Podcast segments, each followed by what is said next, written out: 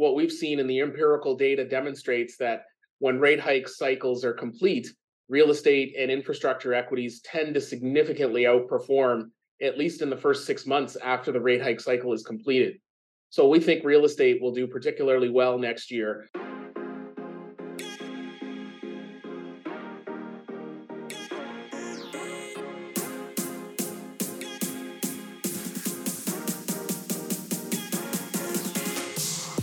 Hi, everyone. Thank you for joining us today. We have a very special guest, Dennis Mitchell, who is the CEO and CIO at Starlight Capital. This is an honor for me. Dennis is a regular guest with Bloomberg, and I know Dennis is very busy. He's doing great things, and it's very inspiring to me. So, uh, Dennis, thank you very much for taking the time. How are you doing today? I'm great. Thanks, Mateo. That's very good. So, Dennis, uh, tell us a little bit about yourself. I'm not sure what there is to tell. I mean, my day job is as uh, the chief executive officer and chief investment officer of Starlight Capital. You know, we founded the firm about five and a half years ago, and uh, many of my colleagues are people that I've worked with at a previous asset manager um, for the better part of 10 years. Um, you know, I, I, have my CFA, my MBA, and uh, you know, I have a passion for managing money. And I think we've built a great platform at Starlight Capital that combines real estate infrastructure and diversified equities into solutions that uh, Canadian investors can really use. Oh, that's very good. So, talking about managing money, how is real estate doing compared to other asset classes? This year has been a tough year for all risky assets. I mean, central banks across the planet have been hiking rates in a synchronized fashion for the better part of three years now. And it's very difficult for risky assets to perform well when the risk free rate is rising as much as it has in such a short period of time. And real estate having a, a relatively high level of debt compared to other asset classes is really bearing the brunt of that. So I think it's real estate and utilities that have really performed the worst uh, this year and really since the rate hike cycle has begun. But the good news is is that uh, inflation has come down dramatically. Uh, the trend is firmly established, and so we think uh, most central banks are done hiking rates which should give us room for real estate and other sectors like utilities to rebound. Oh, that's very good. So you mentioned the risk-free interest rate. So you think that has stabilized now? Well, I think we're closer to the end in finding the terminal rate than than the beginning of the hiking cycle, when it's uh, certainly um, most people were unsure of when it would end.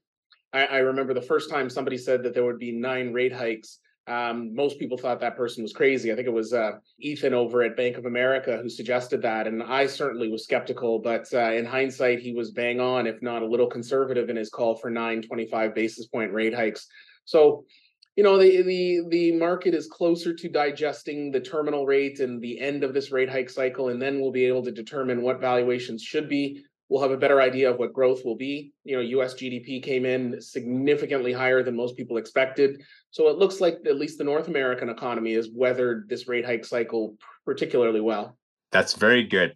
So, in your opinion, how will real estate perform in 2024?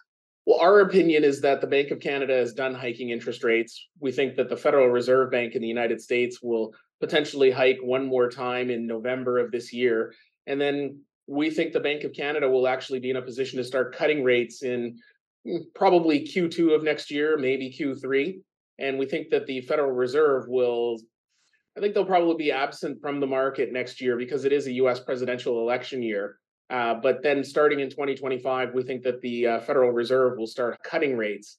Uh, global growth is slowing precipitously, and most of the alphabet organizations like the IMF have cut their global growth forecasts dramatically. So we think then when the rest of the rate hikes from late last year and early this year start to work their way through the system, there'll be even more downward pressure on global growth. So, having made the argument for lower interest rates, what we've seen in the empirical data demonstrates that when rate hike cycles are complete, real estate and infrastructure equities tend to significantly outperform, at least in the first six months after the rate hike cycle is completed. So we think real estate will do particularly well next year. Um, certainly, you know, early year weighted, but as rate hikes start to wake their way through the through the market and the economy, we might see real estate actually take a leadership position in terms of total returns next year. You know, the complete opposite of the last little while. Oh, that's very good. So that, that's great news then for real estate investors. definitely. Myself being one of them. That's for sure, for sure. That's good. So you mentioned that real estate would take its leadership position. Has that always been the case? Maybe pre-pandemic or couple years back? Well, what we have seen through our research is that companies that uh, pay a consistent dividend tend to outperform, and companies that pay rising dividends tend to outperform even more. And so, if you if you superimpose that model on real estate, uh, REITs have to pay out uh, at least ninety percent of their taxable income in order to maintain their you know their favorable tax status as REITs. So what you find is that REITs are natural dividend compounders, and as a result, they've historically outperformed the market as a whole. And then if you buy high quality REITs with good quality real estate, they tend to have an ability to increase their distributions consistently over time. And so those REITs have historically outperformed the market. So we like real estate longer term. Most of the pension plans have got a healthy 13, 15% weighting in uh, in private real estate. Uh, so we think it's an asset class that should be core to every Canadian investor's portfolio. That's good. That's very good. And it's unfortunate what's happening in the Middle East right now. Uh, what impact does a conflict like what's happening in the Middle East have on the real estate asset class? Well, any type of conflict like a war or a major sort of um, military uh, operation is going to have negative impacts on all risky assets. Um, any type of armed conflict increases uncertainty, volatility, risk, and all of those work to put downward pressure on the value of risky assets. Now, I will say real estate is unique because it is uh, a very, very local asset being immovable property. So, an armed conflict on one continent shouldn't have a huge um, specific impact on real estate on another continent. So, the Bank of Canada maintained its policy rate on October 25th, which was expected. But what will it take for the Bank of Canada to achieve its goal for inflation? The, the Bank of Canada themselves came forward and said that they would not hit their 2% inflation target in 2024. They thought they would get there in 2025. So I think what that tells us is that the Bank of Canada thinks it's done enough in the short term to get the economy towards 2% inflation. They reserve the right to uh, to continue hiking rates in the future if that trajectory uh, deviates. So I think the Bank of Canada has arrived at the circumstances that make them feel comfortable that you know, over the course of the next 12 to 16 months, we will get to their 2% inflation target. That's very good. And with regards to investment sectors or regions, are there any that you find promising or challenging in the current economic environment? China is a region that uh, the real estate market has struggled. You know, they have a, a, significant heavy debt burden that a lot of real estate entities in that country have struggled to meet. Uh, some of the very large real estate entities have declared bankruptcy on various parts of their business. So that's a market that we wouldn't allocate capital to. On the other hand, uh, North American real estate is where we have our expertise, you know, where we're domiciled. And those are markets, specifically Canada and the US, where we see significant cash flow growth, where we see the end of rate hike cycles, and where we think uh, the REITs are trading at anywhere from 30 to, to 10% discounts to their net asset value. So, you know, those are markets that we feel comfortable allocating capital to. Okay, that's good. And you mentioned Canada and uh, the US. Is there any difference uh, in terms of the strategies that you employ in the two countries? No, we're we're very focused on building uh, concentrated portfolios of high quality businesses that we can acquire um, when they trade for less than they're worth. So in this type of market environment, we find lots of great businesses that are trading at uh, significant discounts to what the businesses are worth. So you know, whether it's the US or Canada, there really isn't difference between how we employ our strategy. That's very good. And what's your approach to ESG in your investment decisions? Well, our investment strategy is to let the companies do all the heavy lifting. You know, I, I, I know that it's supposed to be a function of us getting in and out of the market with perfect timing to capture, you know, valuation arbitrage, but that's generally not the way we make money. The way we make money for our clients is we find great businesses with good structural long-term drivers and then we're both patient and aggressive. You know we're patient when waiting for those companies to trade down to attractive values and then aggressive when they do to acquire very large stakes such that we benefit from those companies mean their stocks mean reverting as their performance um, from an operational standpoint uh, mirrors what we underwrote. We let the companies do all of the heavy lifting. So uh, it would be our approach to allow the companies to deploy esg strategies and uh, for our unit holders to benefit from the deployment of those ESG strategies. But we ourselves don't have a specific ESG screen that we utilize. It would be difficult to quantify that in an Excel spreadsheet. We do find that the best quality companies tend to embrace ESG principles as the normal course of doing business. So it works out on our behalf, anyways. Why do you think uh, top quality or the high quality companies embrace ESG? Well, business is a series of optimization decisions what to produce, how to produce it, where, what to charge for it, who are you going to compete with, on what grounds. So it just makes sense that if you have a diversity of lived experience on your team, um, a diversity of pro- cognition and problem solving, then you should be able to come up with more optimal solutions for any problem.